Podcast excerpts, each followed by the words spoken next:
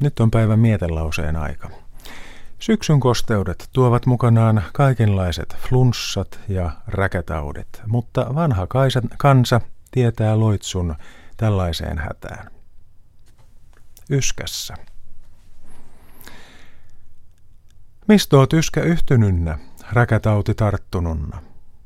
Kun liet yskä, tuulen tuoma, vihmahisen viskoama, ahavaisen antelema, mene tuulen tietä myöten, ahavaisen askelia.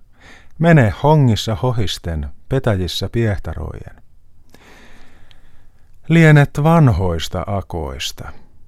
Mene yskä Akkalahan, Akkalasta Ukkolahan, siellä sua kaivatahan, tulevasi toivotahan. Anna akkojen rykiä, koukkuleukojen kokea, ukkolojen uikutella, partasujen paukutella, rykiä rykissä niskoin, panna selkä paahtehessa.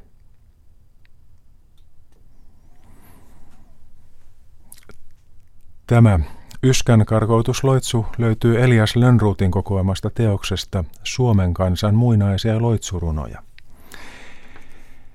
Joskus ihmistä vaivaavat räkätaudin sijaan yölliset painajaiset ja painajaisiinkin löytyy oma loitsunsa.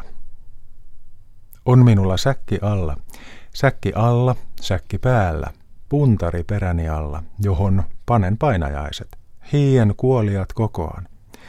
Kun ei siitä apua ole, rahko rautasaappahassa kiertävi kivistä vuorta. Se panevi painajaiset alle orren, alle parren, alle rautaisen katoksen, alle kellon kielettömän.